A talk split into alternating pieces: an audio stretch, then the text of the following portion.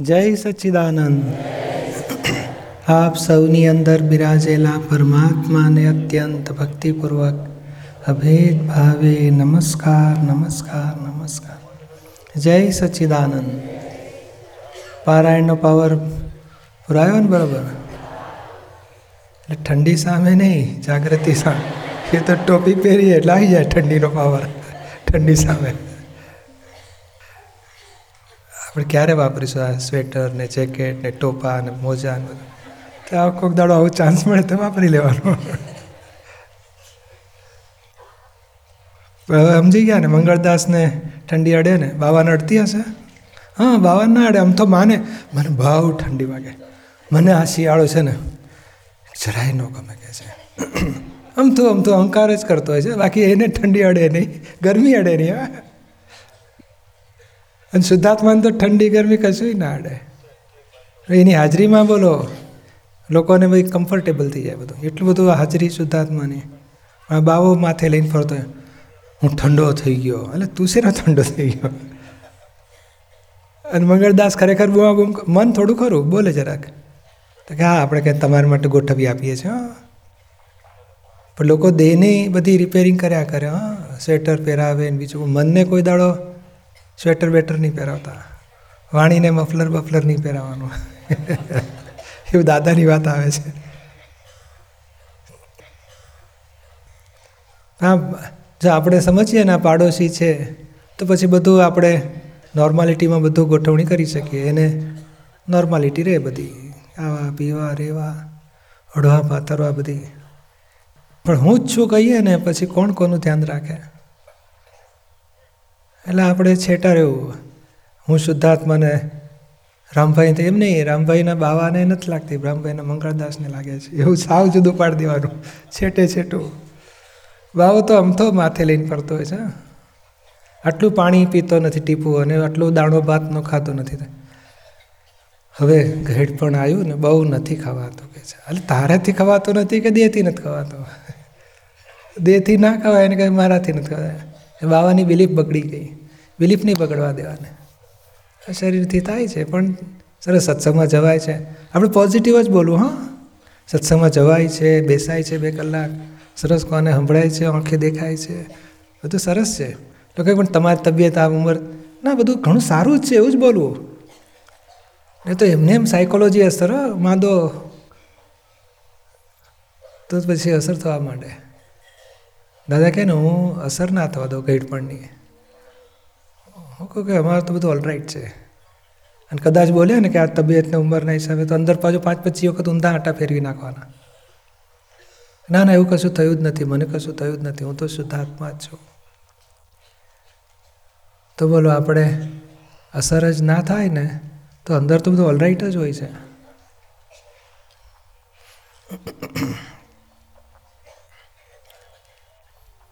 ચાલો, હવે તો આ આઈપેડનો જમાનો આવ્યો ને, પ્રશ્ન આઈપેડથી મોકલવા માંડ્યા છે. શું થાય પણ હવે? ચાલો, થોડી વાતો લઈશું દાદા ભગવાનની. શિબિરમાં બધાને નવા નવા ફળ મળે છે ને? હા. જાગૃતિ વધી ને? હા. આનંદ વધે છે ને બધાને? હા.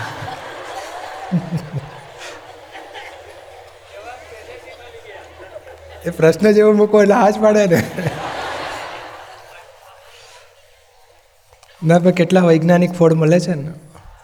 કેટલું સરસ ઝીણી ઝીણી વાતો બધી, આઠમી આપતાણી આત્માની. પણ બેલેન્સ દાદાનું પોતે કોણ છે એનું બેલેન્સ આપ્યું?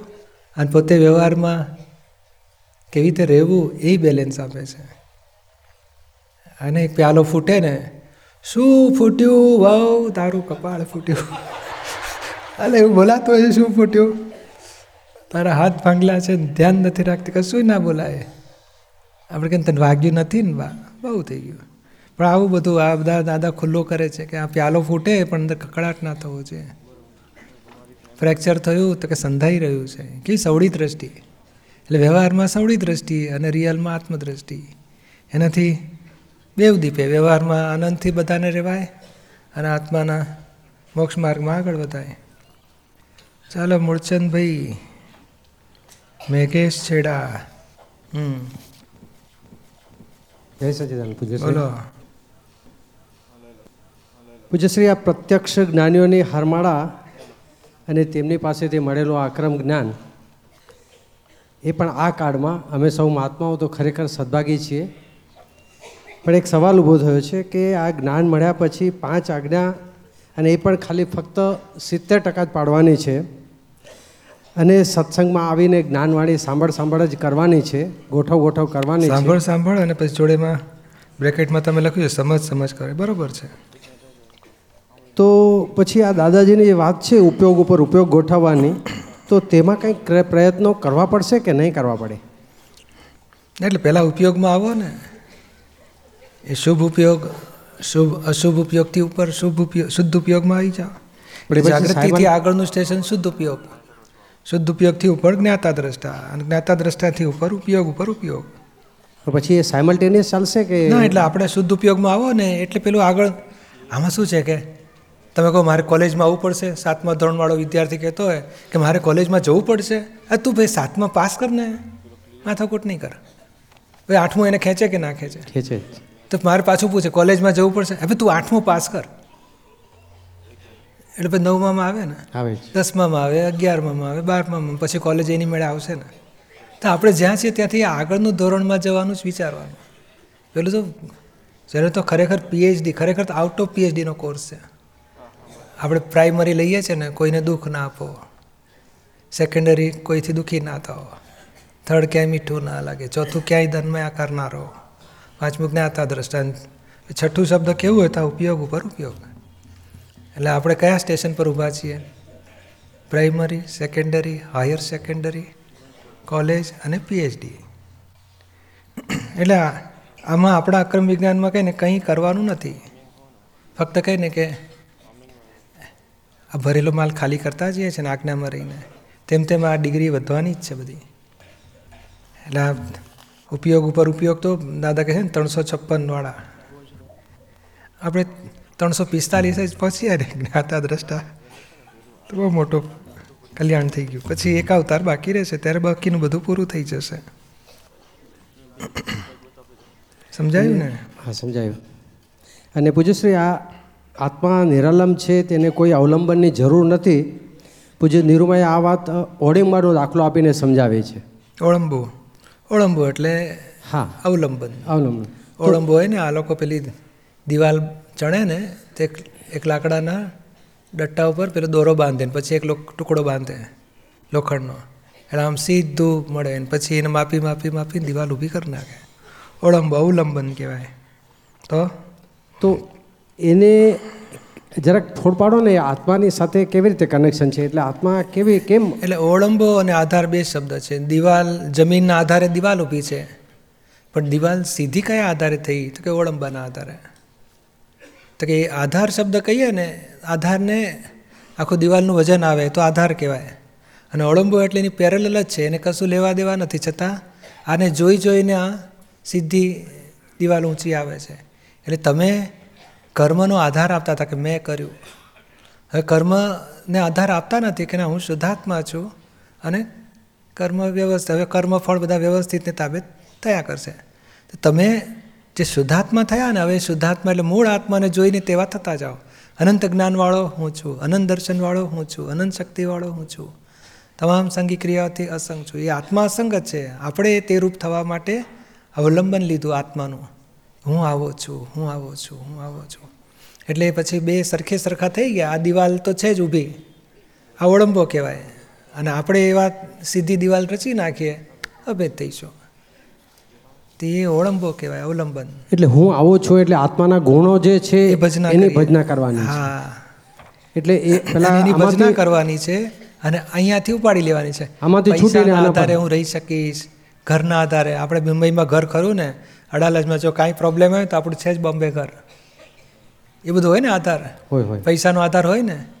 આ લોકો પ્રોબ્લેમ છોકરા જો પ્રોબ્લેમ કરશે ને તો મેં મારી રીતે પંદર એક લાખ બીજા મૂકી રાખ્યા છે. એ એ દિલ ચિત્તમાં હોય જ. હવે એ બધા આધાર, વાઈફના આધારે, છોકરાના આધારે, તબિયતના આધારે, એ બધો આધાર બધો ભૂતગલનો આધાર છે. અને હવે આપણે આત્માના અવલંબન લેવાના છે કે ભાઈ, આ રિલેટિવ વ્યવસ્થિતને તાબે જે હો તે ભલે હો. અને કંઈક કાઢી નથી નાખવાનું, પણ આપણે સમજવાનું કે ભાઈ આ મેં કહીશ ભાઈ ગોઠવી છે. મારે તો હવે શુદ્ધાત્માના આધારે જ અવલંબનથી રહેવાનું છે. ધીમે ધીમે વિડ્રો કરી લાગો વ્યવસ્થિતમાં જે હો તે નહીં, આપણે પચાસ લાખ રાખ્યા હોય બેંકમાં, પણ તબિયત બગડે અને રસ્તા ઉપર એટેક આવી ગયો તો પચાસ લાખમાંથી કેટલું કામ લાગે આપણને? એ લોકો ઊંચકીને મૂકી આવે હોસ્પિટલમાં એટલું જ. તો એ ક્યારે શું કામ લાગવાનું છે? મારા ત્રણ બાબા ખરા ને કે છે. તે બાબો બોલો, એક અમેરિકા ગયો, એક ઓસ્ટ્રેલિયા ગયો ને એક આફ્રિકા રહ્યો હોય. અને માંદા પડે ને તો પાડોશીને બાબો આવે. કાકા, શું થયું? કંઈક મૂંઝવણ થાય છે. એકસો આઠ બોલાવો તો ખા, જલ્દી બોલાય.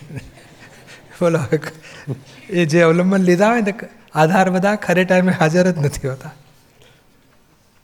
એટલે આપણે વ્યવસ્થિતને સોંપી દો. તો એ જેમ આપણે જ્ઞાનમાં રહીએ ને તેમ નિરાલમ થતા જઈએ. જય સચિદાનંદ. જય સચિદ મૂલચંદભાઈ. જય સચિદાનંદ બોલો. પૂજ્યશ્રીના ચરણોમાં કોટી કોટી વંદન. થોડો અનુભવ કહેવા માગું છું. કહી નાખો. પારાયણ દરમિયાન સવારના ત્રણ કલાકના સેશન તથા બપોર પછીના ત્રણ કલાકના સેશન દરમિયાન આપ શ્રીના મુખેથી ઉત્કૃષ્ટ વાંચનનું છણાવટ આપી આપ મહાત્માઓને સમાધાન આપો છો ઉપરાંત ગમે તેવા પ્રશ્નોનો જવાબ આપી પ્રસન્ન ચિત્તે કંટાળા વગર હાસ્ય સહિત આપો છો. એ આપની અદ્ભુત શૈલીથી અહોહો થાય છે.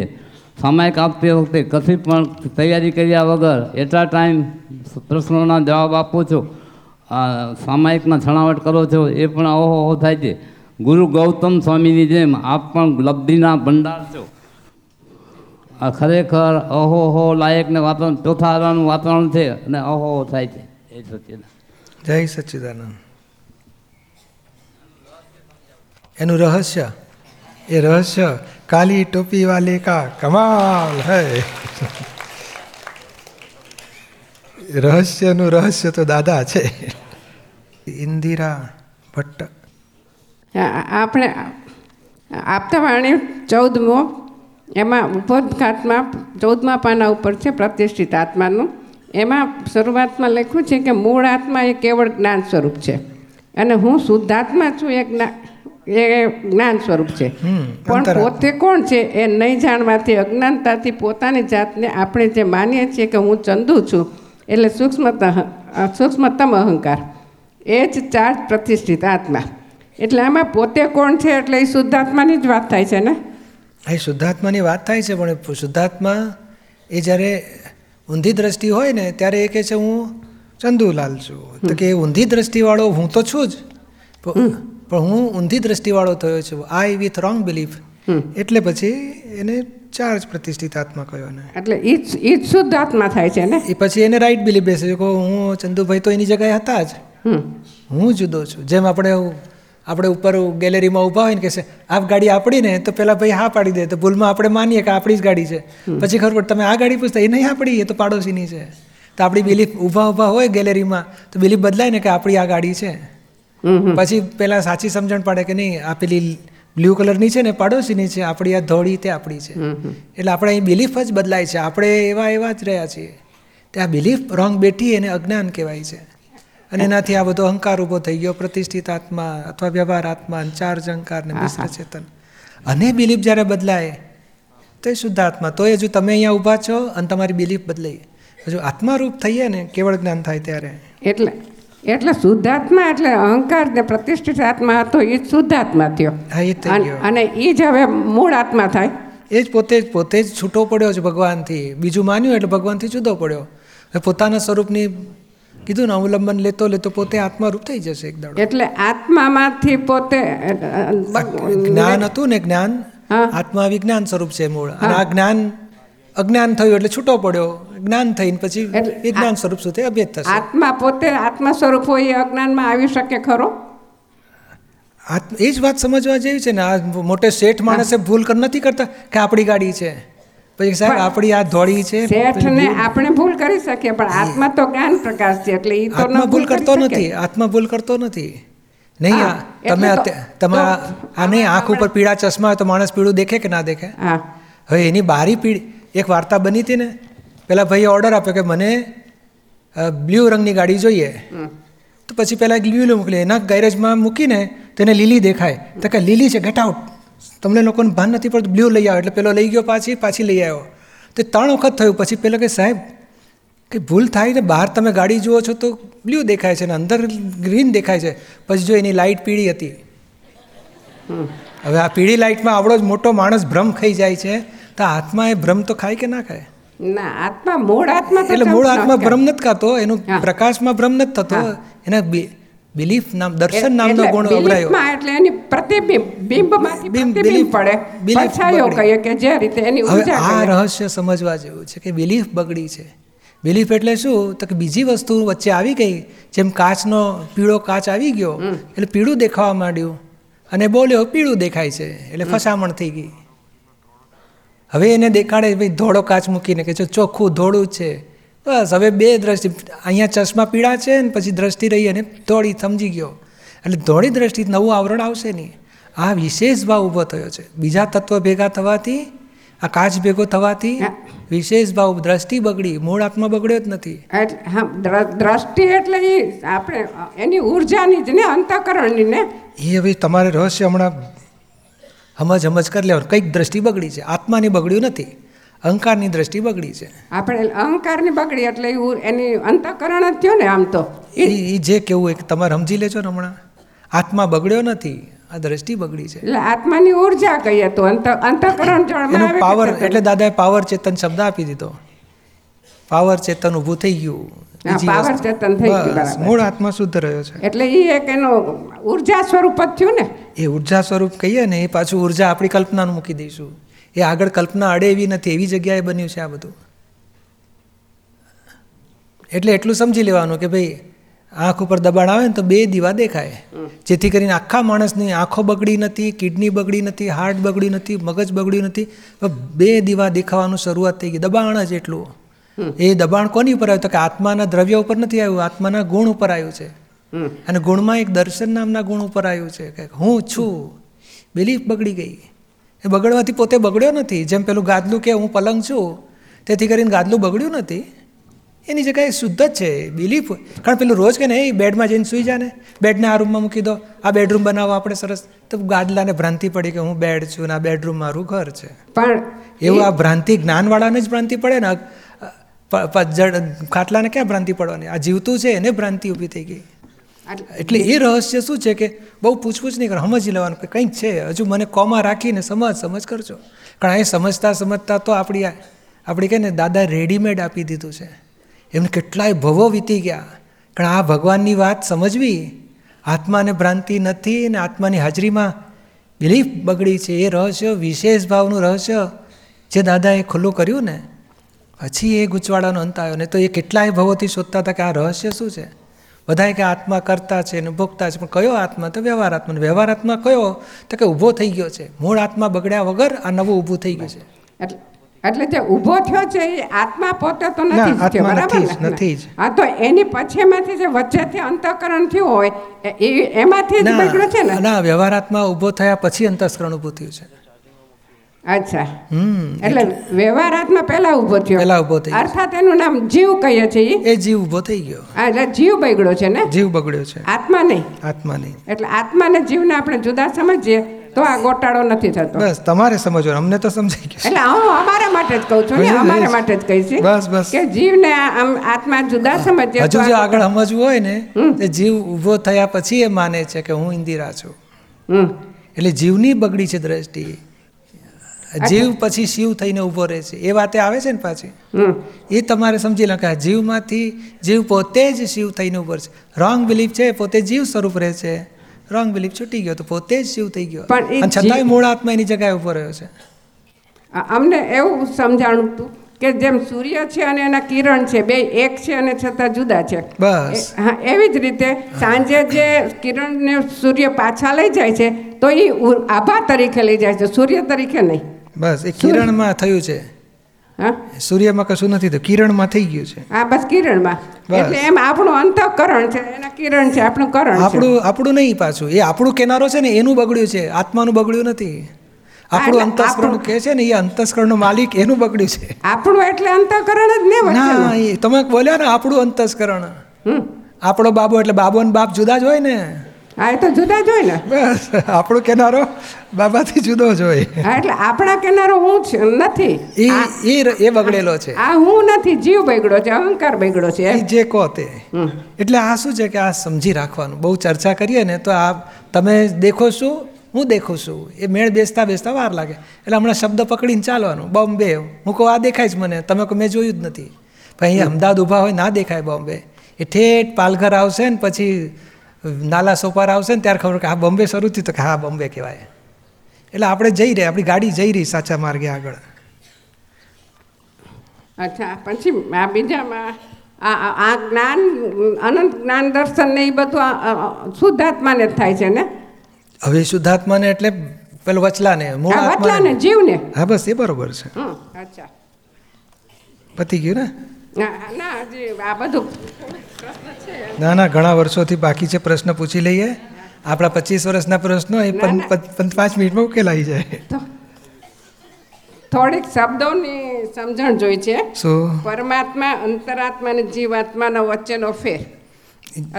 એ જ એ જે પેલું જીવ કીધો ને એ જીવ જ પછી પેલા જીવાત્મા તરીકે રહે છે. પછી એને જ્ઞાન થાય કે આ બધું વિનાશી વસ્તુ વિનાશી છે ને હું તો અવિનાશી એટલે અંતરાત્મા થાય છે. અને હું કાયમનો અવિનાશીપણાનો અનુભવ કરે તે પરમાત્મા થાય છે. મૂળ આત્મા એની જગ્યાએ ઊભો રહે છે. આ પરમાત્મા આ જીવવાળો જ પરમાત્મા થઈને ઊભો રહે છે. અચ્છા. એટલે એ જીવ છે જે પરમાત્મા થઈ જાય હા શિવ થઈ ગયો. અચ્છા. પછી ચરણ વિધિમાં આપણે એમ આવીએ છીએ કે ઓમ પરમેષ્ઠી ભગવંતોને નમસ્કાર કરીએ છીએ. તો ઓમ પરમેષ્ઠી ભગવંતો કોણ કોણ આવે?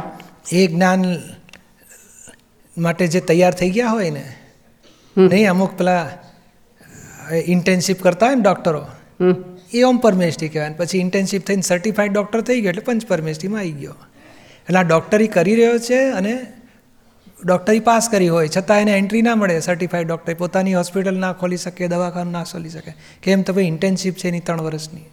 ત્યારે એ ત્રણ વર્ષ સુધી એને ઓમ પરમેષ્ઠી દાદા ભગવાનની શોધખોળ કે એને કહો આજે. કારણ આપણે જ્યારે મહાવિદ્યા એટલે આપણે ભવિષ્યમાં જ્ઞાની પાસે જઈએ ને તો આ ઓમ પરમેશથી પંચ પરમેશથી થયા તો કામ લાગે ને તે ઘડીએ આપણને. એટલે ઓમ પરમેશ છે એ પંચ પરમેષ્ઠીથી નીચેની કક્ષા કે ઉપરની? નીચેની. બિફોર અચ્છા અમે એમ સમજતા હતા જેની સગાઈ થઈ ને એ ઓમ પરમેષ્ઠી કહેવાય લગ્ન થાય એ પછી કન્યા વહુ થઈ કહેવાય. અત્યારે વહુ ના કહેવાય ને ફિયાન્સી કે પછી. ફિયાન્સી શું કહેવું? તો ઓમ પરમેશથી મૂકી દો એને. પછી પડ્યા એટલે વહુ થઈ ગયા હવે પછી સાસુ કહેવાય પેલી એ પછી ઘરવાળા થઈ ગયા એના. અમે એમ સમજતા હતા કે ઓમ એટલે બ્રહ્મનું સ્વરૂપ છે. નાદ બ્રહ્મ શબ્દ બ્રહ્મ એમ કહે છે ને આકાશમાંથી જ્યારે ઉત્પત્તિ થાય. એ પછી એ એ પડઘા રૂપે બધી વસ્તુ. પણ શબ્દ બ્રહ્મ. ઓમ શબ્દ શું છે? દાદાએ જુદો મૂક્યો આ. ઓમ એટલે પંચ પરમેષ્ઠીને લાગુ પડે જ ખરું પણ ઓમ પરમેષ્ઠી ભગવંતો શબ્દ આ ઇન્ટેન્શિપવાળા ડૉક્ટરને માટે કહી દીધો. પણ એને બહુ નજીકનું જ ગણાય. હવે આવતીકાલ લગ્ન કરવાની હોય તો આજે ફિયાન્સી કહો કોણ? અમારી વહુ કે ને તો ચાલી જાય હવે કે ભાઈ અમારી વહુ છે કાલે લગ્ન થશે અમારા બાબાના પછી અમારે ઘેર આવી જશે સાસરે. એના જેવી વાત છે. એટલે આ પંચ પરમેષ્ઠીની નજીકના છે. કારણ સ્વરૂપ પંચ પરમેષ્ઠી એને ઓમ સ્વરૂપ કહે ઓમ પરમેષ્ઠી કહેવાય. ઓમ કારણ સ્વરૂપના પંચ પરમેષ્ઠી એટલે ઓમ પરમેષ્ઠી કહેવાય. અને કાર્ય સ્વરૂપના પંચ પરમેષ્ઠી એને પંચ પરમેષ્ઠી કહેવાય. અચ્છા પછી ચિત્તી અને ચિત્તમાં શું ફેર? ચિત્તી ચિત્તી અને ચિત્ત. ચિત્તીની ખબર નથી પણ ચિત્ત એટલે જ્ઞાન દર્શન. અને જ્ઞાન દર્શન એટલે ચેતન. ચૈતન્ય ચેતન ચિત્ત એ બધું જ્ઞાન દર્શન. એ ચિત્તી શબ્દ ખબર નથી? હવે તો ડિક્શનરીમાં જોવો પડશે. અનંત બ્રહ્માંડની શક્તિ ચિત્તી સ્વરૂપ મા દુર્ગા એવું ક્યાંક અમે વાંચ્યું છે. એ હશે હવે. આપણે બહુ મહત્વનો હેલ્પફુલ નથી શબ્દ. અચ્છા. અને ચૈતન્ય અને ચેતનમાં એક જ એક જ. ચૈતન્ય ચેતન અને ચિત્ત બધું એકમાં જાય. પછી શુદ્ધ ચૈતન્ય કહો ને એ શુદ્ધ આત્માને અડે. હા શુદ્ધ. મૂળ આત્માનું છે એ ચૈતન્ય હોય અને અંત ચિત્તનું ને એનું ના એવું નહીં. ચેતન હોય. એ બધું એક જ અર્થમાં જાય છે. ચિત્ત એટલે જ ચેતન એટલે જ ચૈતન્ય. એ ત્રણેય શબ્દ એકને અડે. ચિત્ત એટલે જ્ઞાન દર્શન. ચેતન એટલે જ્ઞાન દર્શન. અને ચૈતન્ય એટલે જ્ઞાન દર્શન. અચ્છા તો અંતઃકરણ છે જળમાં જાય કે ચેતનમાં જાય? એ અંતઃકરણ જળમાં જતું રહે. જળમાં જાય તો ચિત્ત તો અંતઃકરણમાં આવી જાય ને? એટલે એટલે જ ને જો વિનાશી ચિત્ત હોય ને તો જળમાં જાય. જળ એટલે મિશ્ર ચેતનમાં જતું રહે. અને અવિનાશી ચિત્ત થયું સચ્ચિત થયું તો પછી શુદ્ધ ચેતન કહેવાય. એ આત્મામાં જતું રહે. એટલે ચિત્ત ક્યાં વપરાય છે એનું વિશેષણ હોય છે. અશુદ્ધ ચિત્ત અશુદ્ધ ચિત્ત એ મિશ્ર ચેતન કહેવાય. ચિત્ત બગડે છે એટલે આમ તો ચિત્તના બે મોઢા છે એવું ક્યાંક વાંચ્યું છે. બસ તો એ જ આ ચિત્ત બગડ્યું એ આ જ વાત કરીએ છીએ. એ જીવ થયો પોતે. ચિત્ત બગડ્યું એટલે જીવ થયો. જીવ થયો બરાબર. બસ. અને એ જ પેલું ચાર્જ પ્રતિષ્ઠિત આત્મા. આ તો જીવ છે ચિત્તમાંથી થયો છે. ચિત્ત એ જ જીવ. હા એ ચિત્તમાંથી થયો છે. તો પછી જળમાં કેમ જાય? મિશ્ર મિશ્ર ચેતન મિશ્ર ચેતનમાં જાય. મિશ્ર ચેતનમાં જાય. એ બરાબર બરોબર છે. અચ્છા. સચ્ચિદાનંદ બહુ સરસ. ચાલો. કેટલું બધું ઝીણું ઊંડા ઉતર્યા. સારું કહેવાય ને તો બાબાના બાબામાં ઊંડા ઉતરે. એ એને આ ભાવે છે ને આ નથી ભાવતું, એમાં જ ચિત્ત હોય. આત્મા માટે ઊંડું ના ઉતરે. તે જો બા કેટલું ઊંડું ઉતર્યા. કલ્યાણ થઈ જાય ને આમાં. હવે એક કલાક આ વિચારણા કરે ને કેટલાય પાપો ભસ્મીભૂત થઈ જાય. કારણ સંસાર વિચાર નથી આમાં, આ આત્મ વિચારણામાં છે.